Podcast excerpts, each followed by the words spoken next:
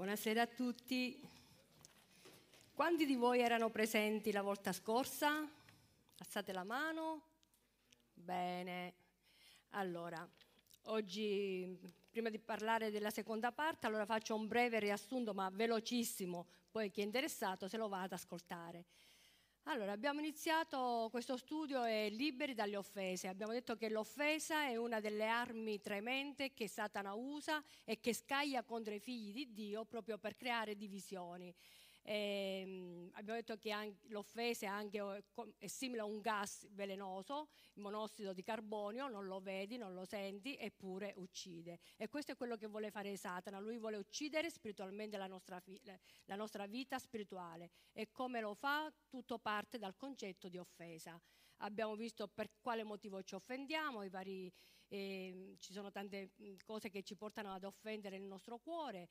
E poi abbiamo visto che il fratello offeso è come, eh, dice, una città fortificata e le liti dei, tra fratelli sono come le sbarre di un castello. Quindi quando un fratello è offeso, qui sta parlando di credenti, dice che inizia ad alzare delle mura. Più tu eh, esamini l'offesa, più tu pensi a quell'offesa, al torto subito, a quello che ti hanno fatto, e più tu inizi a alzare queste mura. E quando alzi queste mura e allarghi queste mura, cosa succede? Succede qualcosa di tremendo. La tua identità inizia a cambiare perché adesso tu inizi a vivere nella tua città. E la cosa ancora più brutta, abbiamo visto che le città fortificate servivano per inglobare altri popoli. E quando un fratello offeso, cosa fa? Cerca di portare nella sua città altri credenti e questo è sbagliatissimo. Poi abbiamo visto che um, le liti non è solo quando ci si picchia, quando ci si prende a pugni, ma le liti sono anche il parlare male di un fratello, criticarlo, giudicarlo, tutte queste cose sono delle, delle liti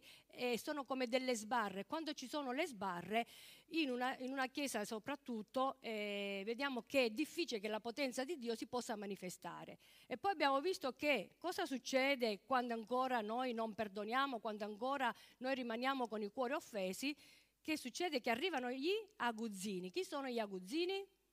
Chi se lo ricorda? Demoni, sono i tormentatori, quelli che ti tormentano, quelli che non ti fanno dormire, quelli che ti, togliono, ti tolgono il desiderio di, di, di vivere, le, la pace, la serenità, la tranquillità. E questi demoni sono il demone della menzogna, perché un fatto vediamo che un'offesa piccola la fa diventare grande, e, e, e poi arriva chi? Un altro demone che l'accusa e la condanna, e tutte queste cose cosa portano? Portano all'amarezza. E abbiamo visto anche la radice di amarezza cosa fa. E poi abbiamo parlato anche. Eh, dell'offesa come parapitoma, abbiamo visto che ci offendiamo quando qualcuno cosa fa? Eh, eh, distorce il nostro modo di agire, di pensare oppure interpreta in una maniera sbagliata anche le nostre azioni. Detto questo, questa sera ci mh, occuperemo di parlare dell'altra parola di offesa che è scandalo. Quando si parla di scandalo non è riferito a un fatto di cronaca rosa, a un fatto di cronaca nera o dei, delle cose che succedono nelle famiglie facoltose o dei reati, dei furti, no, assolutamente. Quando si parla di scandalo la parola viene dal greco che significa, è un termine greco che significa laccio, insidia, occasione di peccato, occasione di inciampo, esca e trappola. Lo scandalo era anche una, una trappola formata da un filo. E queste trappole servivano proprio per fare cadere l'animale, quindi intrappolarlo. Ora, eh, le, le trappole, lo scandalo è una cattiveria, quindi possiamo dire volontaria è una maldicenza, è una falsità, è un colpire alle spalle una persona, un fratello. Quindi eh, nasce da una, è una cattiveria proprio che tu fai, una trappola che tu vuoi fare verso quella persona, verso il tuo prossimo. E nasce sempre il tutto dal rancore, dall'amarezza e dal risentimento. Ora noi possiamo costruire delle trappole, non certo con il filo, ma noi costruiamo le nostre trappole attraverso la nostra bocca. Quando iniziamo a parlare male di qualcuno, quando facciamo una maldicenza, quando critichiamo, quando accusiamo, noi stiamo facendo delle trappole. Oppure anche attraverso le nostre mani. E quando noi usiamo le nostre mani diventiamo che cosa? Strumenti non di benedizione nelle mani dell'Eterno, ma siamo strumenti di maledizione, quindi di cattiveria, nelle mani di Satana. Ora eh, lo scandalo è qualcosa che va al di là, è ancora più forte dell'offesa. E infatti Gesù eh, ha trattato in maniera dura Pietro. E cosa gli ha detto? Ma egli voltatosi disse a Pietro, vattene da me Satana. Cioè addirittura un Pietro l'ha dovuto chiamare Satana. Perché? Perché tu mi sei di scandalo, perché non hai il senso delle cose di Dio, ma delle cose degli uomini. Ora, eh, l'ha, trattato proprio duro, ha chiamato scandalo. Perché scandalo? Perché è, è qualcosa di inciampo. Gesù voleva dire a Pietro, tu mi vuoi ostacolare, tu mi vuoi mettere un, una trappola, tu mi vuoi fare inciampare. La pietra d'inciampo nell'antica Roma era, un, era, una pratica legale che veniva usata per, eh, consisteva in una umiliazione pubblica da parte di una persona che aveva commesso dei reati, da una persona che non aveva pagato i debiti, da una, da una persona che aveva eh, trattato male qualcuno, un varabutto. E cosa doveva fare? Si doveva sedere su una pietra e doveva gridare ad alta voce che rinunciava a tutti i suoi beni. E questa umiliazione così pubblica pubblica serviva per riscuotere eh, nelle coscienze delle persone presenti la, la giustizia. Ora Gesù cosa ha voluto dire a Pietro? Tu mi stai inciampando, tu mi vuoi mettere una trappola, tu mi vuoi fermare, ma io ho una verità da portare avanti. Amen.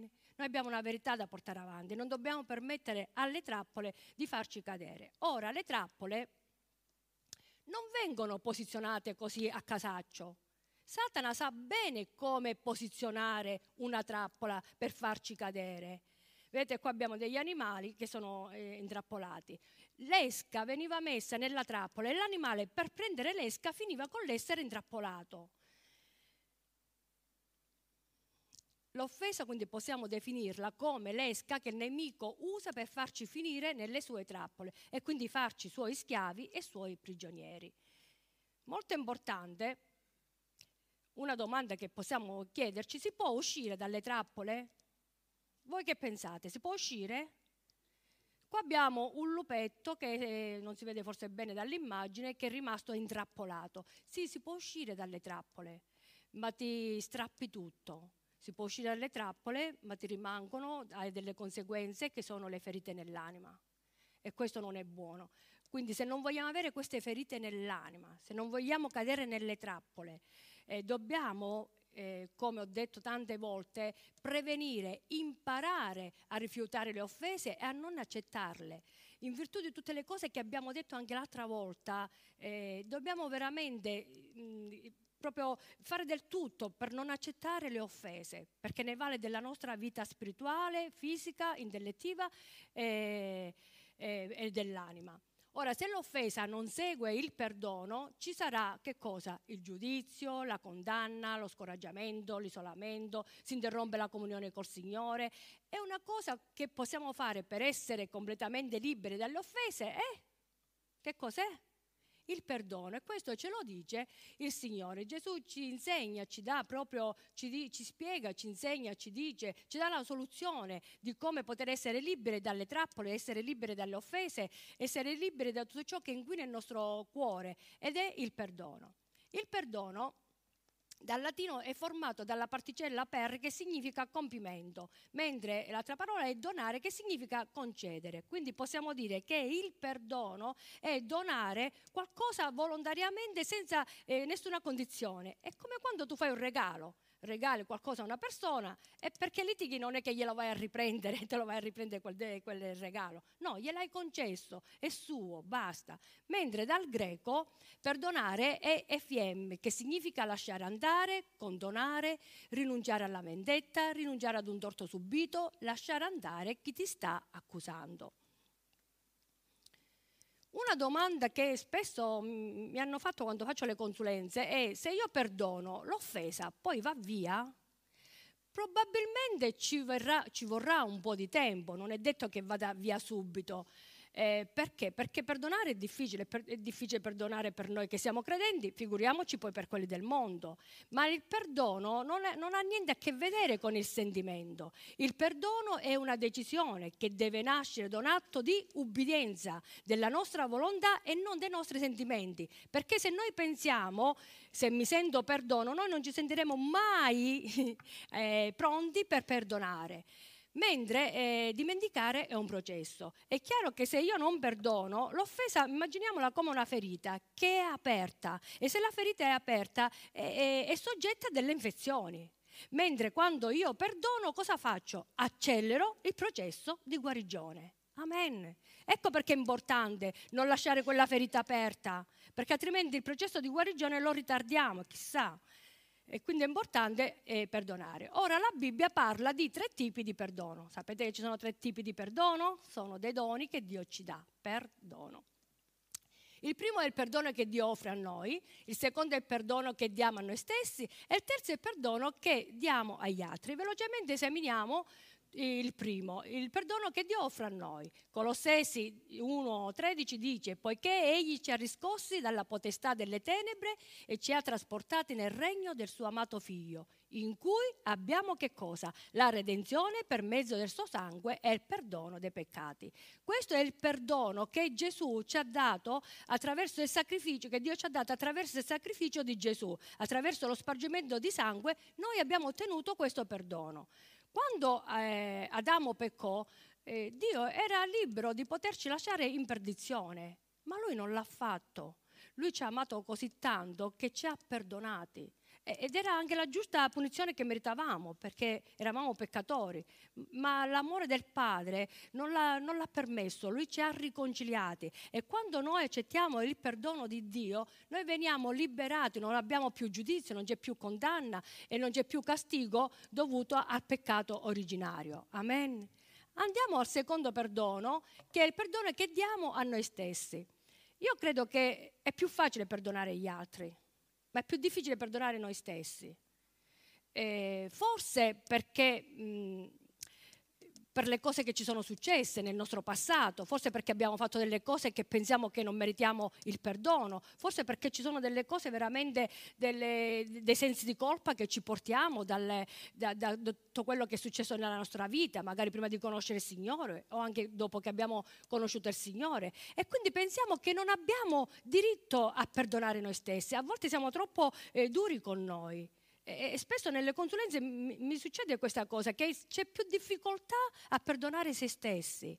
Quando noi non perdoniamo noi stessi, noi mm, ci allontaniamo, siamo lontani, la, la comunione col Signore si interrompe, perdiamo anche la sensibilità spirituale e soprattutto la relazione, perché se io non mi sento perdonata, non mi sento degna, mi sento sporca, non riesco a stare alla presenza di Dio, non riesco a pregare, non riesco a stare davanti a Lui, perché no, non mi sento libera nel mio cuore, è come se c'è tanta sporcizia, eh, quando invece so che Dio mi perdona.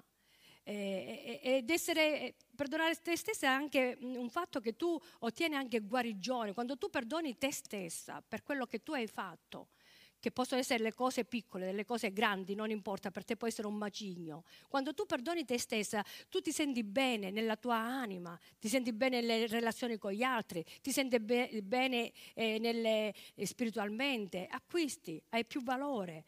Ora Gesù vuole che noi non rimaniamo nelle nostre offese, Lui ci vuole liberi. Isaia 54 dice non temere perché non sarai più confusa, non avere vergogna perché non devi arrossire, dimenticherai anzi la vergogna della tua giovinezza e non ricorderai più il disonore della tua vedovanza. Dio non vuole che noi rimaniamo nella vergogna. Tante volte noi ci autopuniamo Abbiamo l'orgoglio, anche siamo presi dall'orgoglio, non ci vogliamo perdonare, ci dobbiamo per forza eh, castigare. E, e, e questo è anche dovuto al nostro orgoglio, oppure perché pensiamo che ci sono state delle cose nella nostra vita che Dio non ci può perdonare, quando invece Dio può perdonare tutto.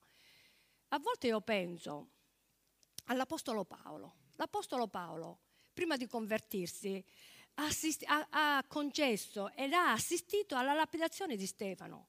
E chissà quando è dovuto pesare questa cosa nel suo cuore, perché lui stesso l'ha, lui l'ha, l'ha, l'ha, voluto e lui l'ha assistito fino alla fine.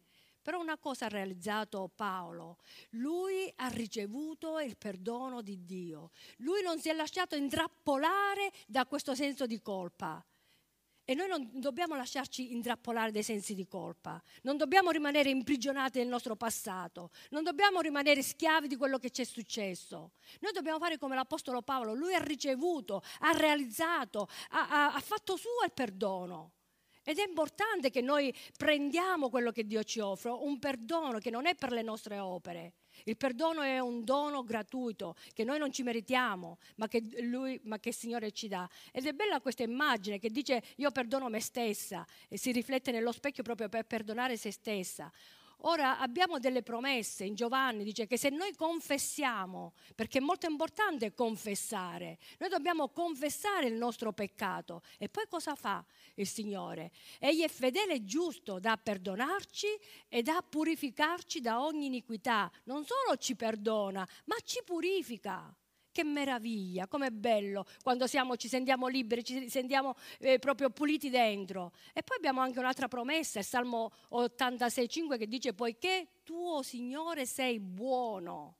Dio è buono e Lui è pronto a perdonarci e Lui è misericordioso verso tutti, tutti quanti quelli che lo invocano. E noi dobbiamo invocarlo perché? Perché Lui è misericordioso, Lui è buono.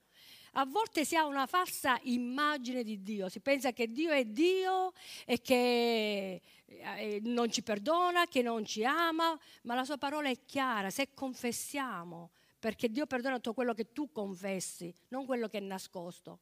Non ci conviene nascondere nulla, anche perché Dio ci vede e quindi non ha senso nascondere.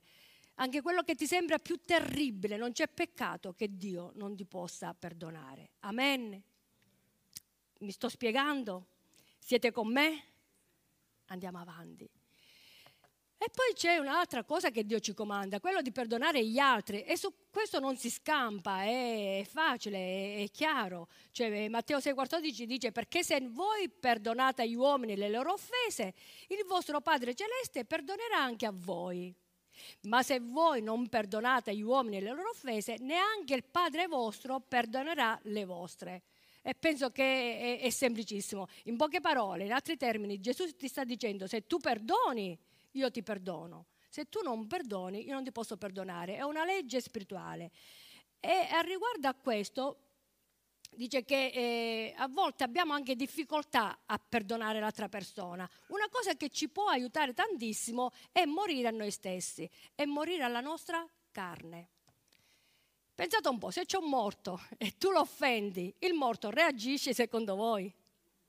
No, perché è morto. E così dobbiamo imparare noi a non reagire, morire alla nostra carne, passare sopra le offese. Infatti Galati 2:20 dice sono stato crocifisso con Cristo e non sono più io che vivo, ma è Cristo che vive in me. Noi dobbiamo fare vivere, deve essere Cristo che deve vivere nella nostra vita, non la nostra carne, le nostre offese, tutto, tutto quello che pensiamo, ragioniamo, perché abbiamo visto i ragionamenti a cosa ci portano. E quando ancora non ci riusciamo, perché quando arriva un'offesa, abbiamo detto che l'offesa arriva e inizia a lavorare lavorare nella nostra mente. E inizia, e sembra un disco che ti, si ripete in continuazione, ti ritorna nella mente, ti ritorna quell'offesa e tu più pensi al torto subito, più pensi a quello che ti hanno fatto, più questi pensieri diventano dei ragionamenti, diventano delle fortezze. E l'abbiamo visto l'altra volta, delle fortezze, qualcosa di inespugnabile. Cosa dobbiamo fare a questo punto? Dobbiamo prendere autorità. Non la deve prendere un altro l'autorità nella tua mente. Io non so che pensieri può avere Moreno in questo momento. Io non posso prendere autorità sulla sua mente, sui suoi pensieri. Ma noi che sappiamo cosa ci sta rovellando nella mente, noi dobbiamo prendere autorità. Dobbiamo veramente comandare pensieri che sono cattivi in questo momento nella nostra mente, di cacciarli via e di reclamare che cosa? Pensieri buoni, pensieri giusti, pensieri veraci, tutto ciò che è buono, tutto ciò che è onesto, tutto ciò che è puro. E questo dobbiamo avere nel nostro cuore. E quindi dobbiamo imparare a fare questo allenamento, questo cambiamento di pensieri e l'autorità la dobbiamo prendere noi. Perché se noi non prendiamo l'autorità, i pensieri negativi prenderanno il sopravvento. E quando prendono il sopravvento i pensieri negativi, abbiamo visto che succedono tante cose che non sono buone. Un'altra cosa che abbiamo, l'unico debito che abbiamo, è quello continuo di amarci l'uno con l'altro. Noi siamo stati chiamati non a criticarci, non a condannarci, ma ad amarci. Se abbiamo un debito, questo è, quello di amarci. E lo dobbiamo fare eh, con tutti, non c'è distinzione. Ora, cosa avviene se non perdoni? È chiaro che Dio non ci costringerà mai a perdonare.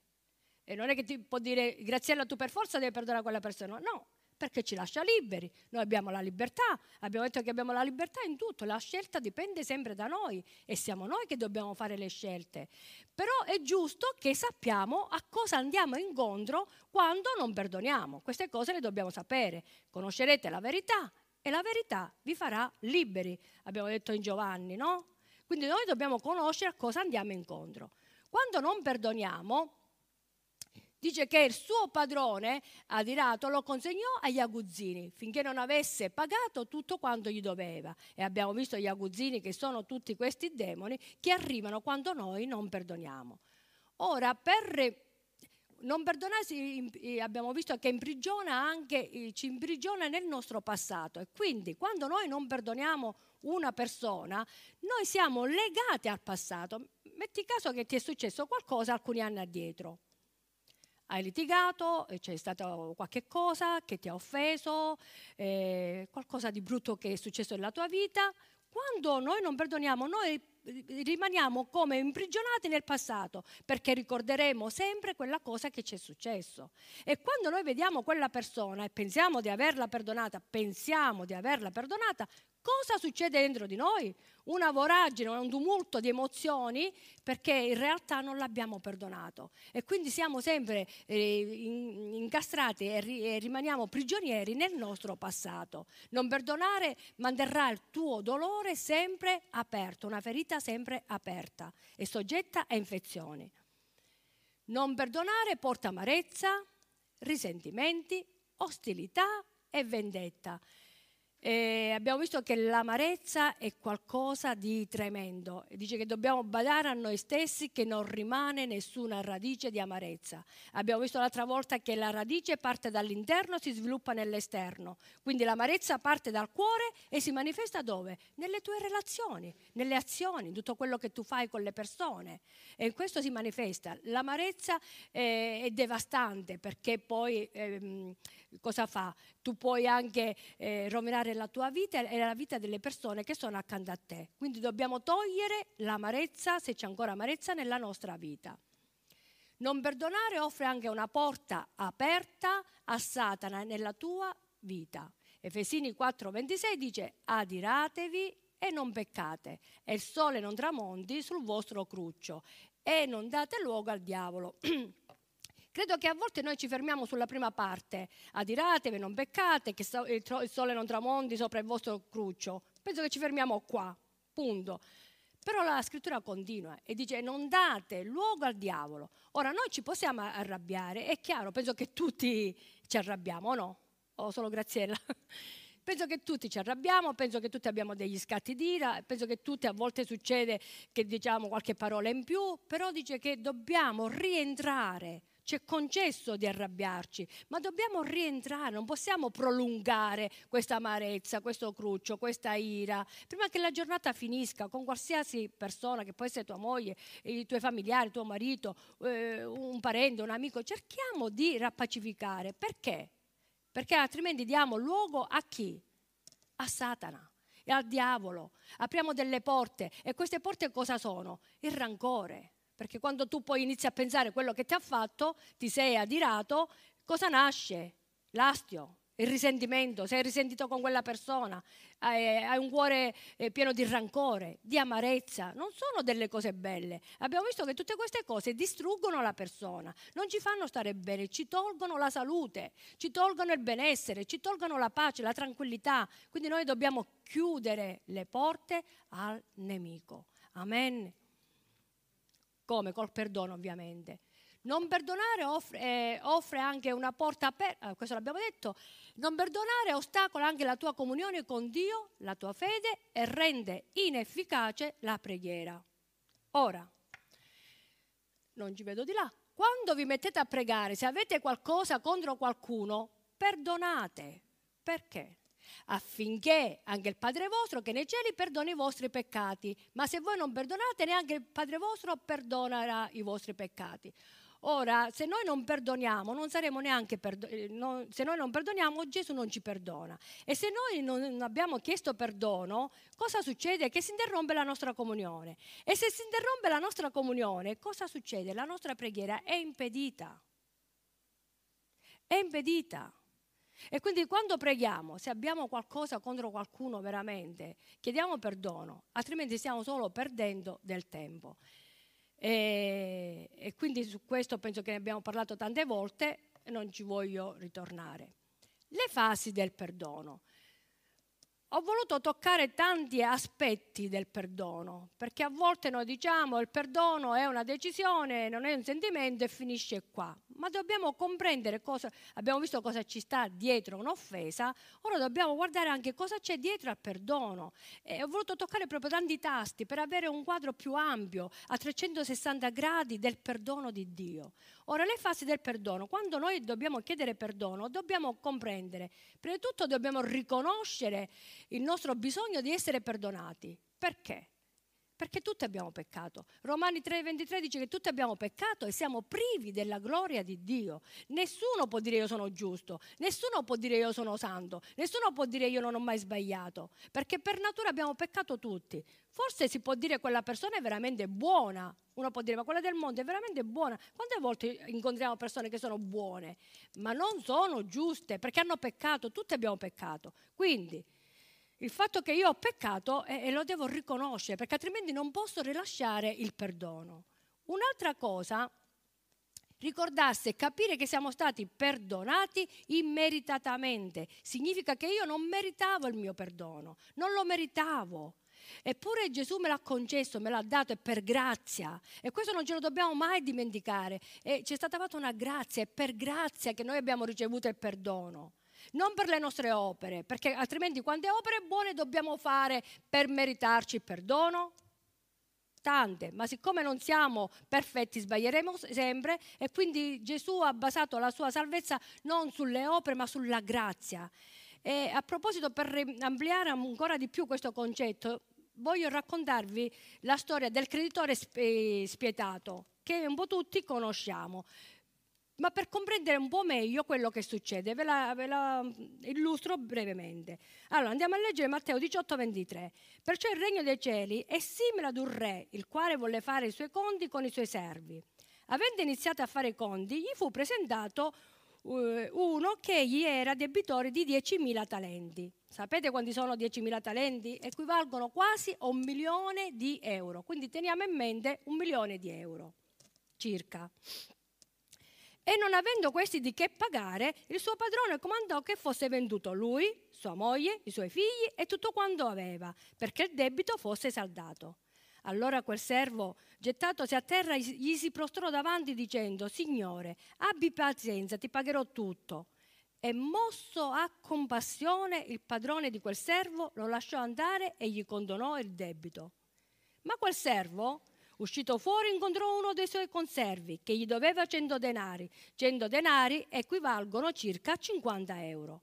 E afferratolo per la gola lo soffocava dicendo pagami ciò che mi devi. Allora il suo conservo gettandosi ai suoi piedi lo supplicava dicendo abbi pazienza con me e ti pagherò tutto. Ma costui non volle, anzi andò e lo fece imprigionare finché non avesse pagato il debito. Ora altri servi, visto quando era accaduto, ne furono grandemente rattristati. Andarono a riferire al loro padrone tutto ciò che era accaduto. Allora il suo padrone lo chiamò a sé e gli disse, servo malvagio, teniamo a mente questa parola, servo malvagio. Io ti ho condonato tutto quel debito perché mi hai supplicato. Non dovevi anche tu avere pietà del tuo conservo come io ho avuto pietà di te? E il suo padrone, adiratosi, lo consegnò agli aguzzini finché non avesse pagato tutto quanto gli doveva. E così il mio Padre Celeste farà pure con voi se ciascuno di voi non perdona di cuore al proprio fratello i suoi falli. Ora vediamo che eh, cos'era successo? C'era un servo che doveva dare circa un milione di euro a suo padrone e andò dal suo padrone e, e proprio si prostrò, lo supplicò eh, chiedendo che avrebbe pagato tutto. Ma il padrone dice che fu mosso da che cosa? Dalla compassione. La compassione non è razionale, Perché se io devo pensare, se il padrone doveva pensare a quel un milione di euro che gli doveva dare, ma sapeva che non gliel'avrebbe mai potuto dare. Quindi la compassione non è mai razionale. Noi non dobbiamo ragionare quello se lo merita, quello non se lo merita, quello ha fatto questo, quello ha fatto quell'altro e iniziamo a ragionare. Ci vuole compassione. Il servo fu perdonato, gli condonò tutto il debito, se ne andò sicuramente a casa perché eh, andò a raccontare tutto alla moglie, ai figli, era contento. Cosa succede? Presto lui dimentica, incontra un, suo, un, un conservo che gli doveva 50 euro, pensate un po' che differenza. E questo conservo l'ha supplicato, gli ha detto abbi un po' di pazienza, ti pagherò tutto. Invece lui cosa ha fatto? L'ha strattonato e l'ha portato in prigione. Altri servi vennero a sapere la cosa e lo raccontarono al padrone. E il padrone cosa ha fatto? Ha richiamato il suo servo e gli ha detto ma io ho usato eh, la, la grazia, perché tu non hai fatto la stessa cosa? In altri termini, Gesù sta dicendo, se io uso grazia, tu devi usare grazia. Io non ti ho trattato con la legge, io ti ho trattato con la grazia. Non dovevi fare la stessa cosa. E l'ha chiamato servo come? Eh, servo malvagio. Eppure lui era un servo del, del, padrone, ma non aveva, era servo del re, ma non aveva il cuore del, del re. È importante avere il cuore. Nonostante era il servo del re, lui non aveva quel cuore del re.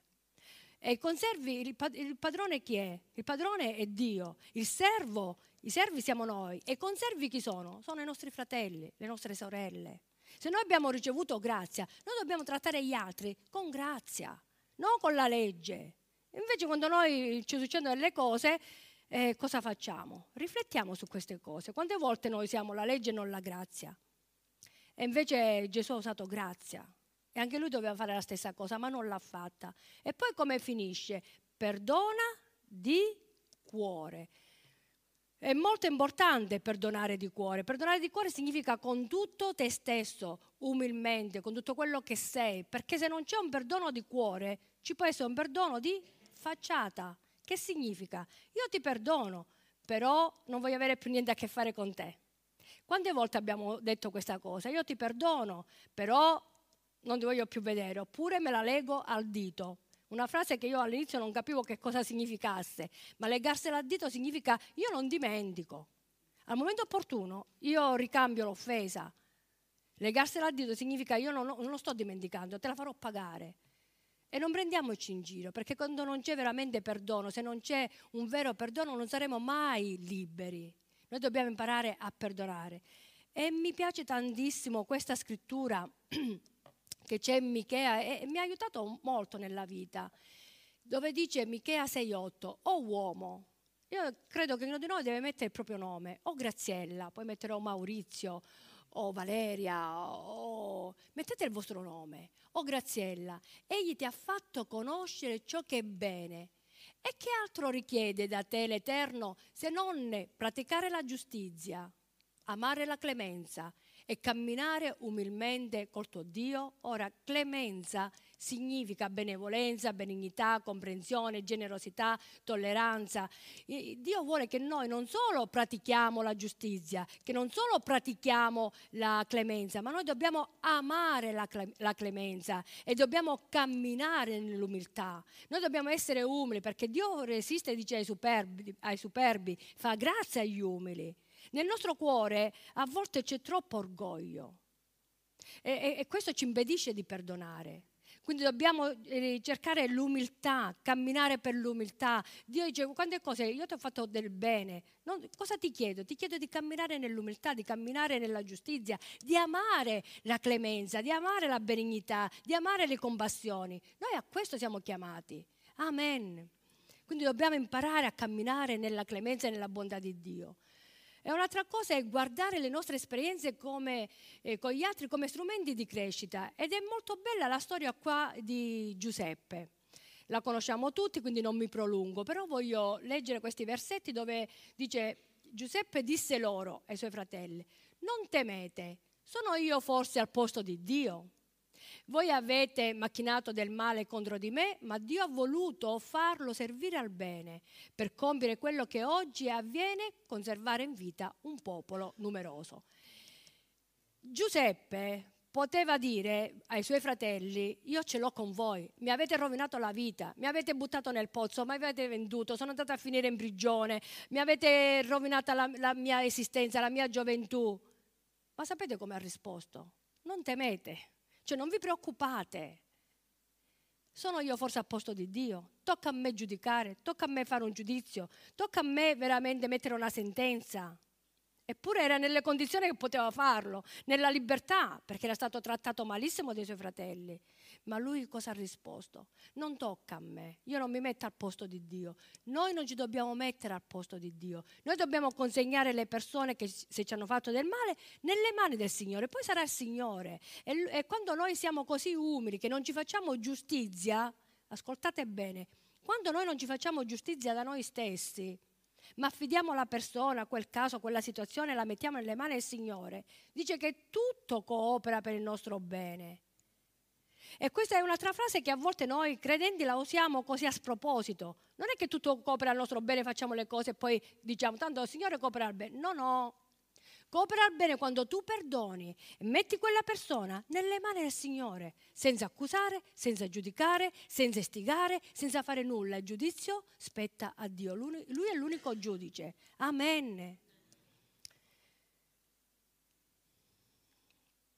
Sviluppare uno stile di vita che conferisce perdono. Anche qui dobbiamo noi sviluppare questo, questo stile di vita. E quando eh, Pietro disse, Gesù, ma quante volte devo perdonare mio fratello? sette volte, e cosa rispose? No sette volte, ma 70 volte sette. A conti fatti sono 490 volte ogni tre minuti, togliendo la notte. Quindi significa che noi dobbiamo acquistare, dobbiamo avere uno stile di vita, dobbiamo iniziare a camminare, si cresce in questo. E certo c'è una crescita, una maturazione, eh, ma dobbiamo, questo deve essere il nostro stile di vita, crescere nel perdono. E mi piace questo verso dell'Apostolo Paolo che dice per questo anch'io mi esercito di avere sempre una coscienza pura davanti a Dio e davanti agli uomini. A volte ci sono delle offese che non è semplice perdonare e che se non sono gestite nella maniera giusta rischia che le lasciamo lì e ce le portiamo a vita. E, e, e, rovinano la nostra vita. Ma qua la parola chiave è io mi esercito. Noi dobbiamo veramente esercitarci, non ci viene così. Perché se pensiamo ai sentimenti, se ragioniamo, non arriviamo da nessuna parte. Ma noi dobbiamo proprio avere questo stile di vita, credere che nel perdono, credere che Gesù farà cooperare al bene ogni cosa. E Salmo 19, 119 dice che grande pace hanno coloro che amano la tua eh, parola e niente li può offendere. Ma io mi chiedo, allora perché a volte nelle chiese non la nostra Chiesa. Ci sono persone che vivono nel, di offese, che sono sempre offese. Perché? Io credo che a volte non basta, la parola chiave è mi esercito, non basta ascoltare il culto che il pastore ci dà, la parola il cibo che viene ministrato la domenica, non ci basta, noi ci dobbiamo esercitare, ci deve essere la nostra crescita, ci deve essere nostra, il nostro desiderio di stare davanti alla presenza di Dio, perché non basta arrivare qui la domenica. Quello non ci basterà mai, noi ci dobbiamo esercitare. È come se io vado in palestra una volta all'anno e che cosa vado a fare? Niente, è meglio non andarci. Avete capito? E così sono le cose spirituali. Noi ci dobbiamo esercitare. E l'ultima parte, perdono e riconciliazione. C'è una differenza tra perdonare e riconciliare. E se, tu stai, se tu dunque stai per presentare la tua offerta all'altare, ti ricordi che tuo fratello ha qualcosa contro di te, lascia lì la tua offerta davanti all'altare e va prima a riconciliarti con tuo fratello e poi torna e presenta la tua offerta. Quando preghiamo, ritorno sulla preghiera che è importante, se tu hai qualcosa contro il tuo fratello, dice che prima la, deve andare a risolverla e poi torni e porti la tua offerta. La parola riconciliare, riconciliarsi, Riconciliare è dal greco ha diversi significati, in questo caso è di allasso che significa cambiare completamente. L'altra parola è catallasso che significa ritornare a favorire, vedere con favore quella persona e un'altra parola sempre in greco è apocatallasso che significa riportare allo stato di armonia iniziale. Ora c'è una netta differenza tra perdonare perché significa rimettere un debito. È come se io prendo una cambiale e la strappo e condono quel debito. Mentre riconciliare è recuperare un rapporto. Abbiamo l'esempio di Giuseppe. Giuseppe sì ha perdonato i suoi fratelli, ma cosa ha fatto? Lui si è riconciliato con i suoi fratelli. Non li ha solo perdonati, ma li ha anche riconciliati. Il perdono è un atto, eh, non c'è bisogno che la persona sia presente. Metti caso che è successo qualcosa, una persona è fuori oppure una persona è anche morta, non c'è più. Che fa? Tu rimani sempre con quell'astio? tu puoi perdonare, tu eh, chiedi perdono, la benedici, sei ancora in vita, la benedici e rilasci il perdono su quella persona. Mentre la riconciliazione è un processo di maturazione e questo processo di maturazione a volte è condizionato anche dall'altra persona. Esempio, marito e moglie. Se sono marito e moglie è successo qualcosa e la moglie non si vuole riconciliare, eh, la riconciliazione non può avvenire perché ci deve essere, deve essere da entrambe le parti, non può essere solo una persona.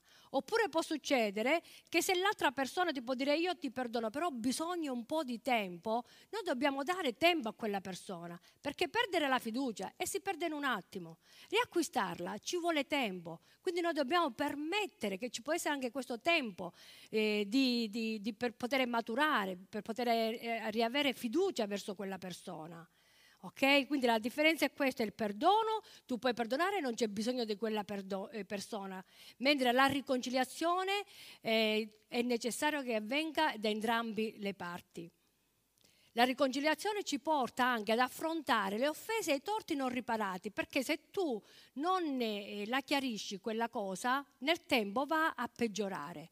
Cioè la, la riconciliazione, in altri termini, non deve essere fatta all'acqua di rose, perché altrimenti se tu non te la chiarisci bene con quella persona, tu pensi poi nel tempo, chissà, no, no, va a peggiorare. Abbiamo l'esempio di Giacobbe e di Esaù, una storia molto bella. Eh, Giacobbe era sempre in guerra con il fratello, ma lui a un certo punto cosa ha fatto? E mi piace tantissimo, nella riconciliazione ci vuole preghiera e umiltà. Guardate come sono fantastici questi versi. Liberami, ti prego, dalle mani di mio fratello, dalle mani di Esaù, perché io ho paura di lui. Giacobbe aveva paura di suo fratello, era qualcosa che eh, delle offese ed Esaù era come una fortezza, un fratello offeso come una città fortificata, inespugnabile. E, e Giacobbe aveva paura, cosa ha fatto? Ha iniziato a gridare a Dio, vedete, anche nella riconciliazione. A volte noi pretendiamo che per forza dobbiamo fare pace, ci dobbiamo risanare, no, no, c'è bisogno di preghiera. E quando Giacobbe ha iniziato a pregare è successo qualcosa di meraviglioso. Ci vuole preghiera ed umiltà. Sempre Genesi 33,3 dice: Egli stesso passò davanti a loro e si inchinò, si inchinò sette volte. Il, il fatto di inchinarsi ha a che fare con l'umiltà. Noi nella riconciliazione non dobbiamo essere arroganti, orgogliosi, ritirare fuori tutte le nostre cose, perché altrimenti non si arriva da nessuna parte ma noi dobbiamo andare verso quella persona con cui ci vogliamo riconciliare con umiltà. Prima preghiamo, perché ora vediamo cosa succede, cosa ha fatto la preghiera, e con l'umiltà. Nel momento in cui Giacobbe ha iniziato a pregare è successo qualcosa di bello e questo mi commuove tanto perché dice in Genesi 33:4, allora Esaù gli corse incontro, l'abbracciò, gli si gettò al collo e lo baciò e piansero che meraviglia. Attraverso la preghiera di Giacobbe il cuore di Esaù si era sciolto. Non è stato Giacobbe a correre, ma chi è che aveva corso? Esaù che andò incontro, il suo cuore si era sciolto e si sono abbracciate e nell'abbraccio è stato un abbraccio di riconciliazione con suo fratello. I loro cuori si sono sciolti, vedete quando è bello quando non c'è un cuore duro, quel cuore che è veramente di pietra, che a volte è così ostinato, invece in quell'abbraccio, nella preghiera, nell'umiltà. Esaù si è sciolto, ha lasciato tutte le offese del passato, quante cose erano successe. Le ha lasciate tutte e c'è stato un abbraccio che è stato meraviglioso, in quell'abbraccio proprio si sono riconciliati e hanno dimenticato le offese, hanno dimenticato tutto quello che era successo e c'è stato il vero perdono e la vera riconciliazione. E arriviamo alla conclusione. Anche questi versi sono bellissimi, bellissimo questo verso. Scegli di passare oltre le offese. Noi dobbiamo andare oltre l'offesa. Proverbi 19:11 dice: Il senno rende l'uomo lento all'ira ed egli considera un suo onore passare sopra le offese. Eh, l'autore di Proverbi dice che deve essere per noi un onore, eh, un vanto, una lode, passare sopra le offese, passare sopra quello che ci hanno fatto. La nostra vita deve, quando noi perdoniamo e passiamo sopra all'offesa, ci stiamo comportando come Gesù si comporta, si è comportato. Stiamo seguendo le orme di Gesù. Dice che la vita di un cristiano deve essere basata sull'avere un cuore che perdona. Noi dobbiamo veramente avere questo cuore, un cuore che perdona perché altrimenti non saremo mai liberi. E io desidero grandemente che questa deve essere una chiesa che non abbia mura, che non, si, che non alza mura di, di orgoglio, mura di amarezza, mura di cuori offesi o che ci siano delle sbarre che vogliono veramente impedire che la gloria di Dio possa scendere nella nostra vita. Noi dobbiamo imparare a ricevere il perdono e a rilasciare il perdono affinché quando c'è questo in mezzo a noi, sapete, è facile che avvengano miracoli, è facile che avvengano guarigioni, è facile che avvengano liberazioni perché Dio si muove nell'ordine, Dio si muove dove, dove, trova umiltà, dove trova cuori pronti, cuori veramente arresi al Signore, pronti a perdonare, persone che hanno realizzato, perché chi non perdona vuol dire che tu non hai ricevuto, non hai realizzato il perdono di Dio. Invece quando tu realizzi che sei stata perdonata, sei stato perdonato, allora ti viene facile ricevere il suo perdono. Amen.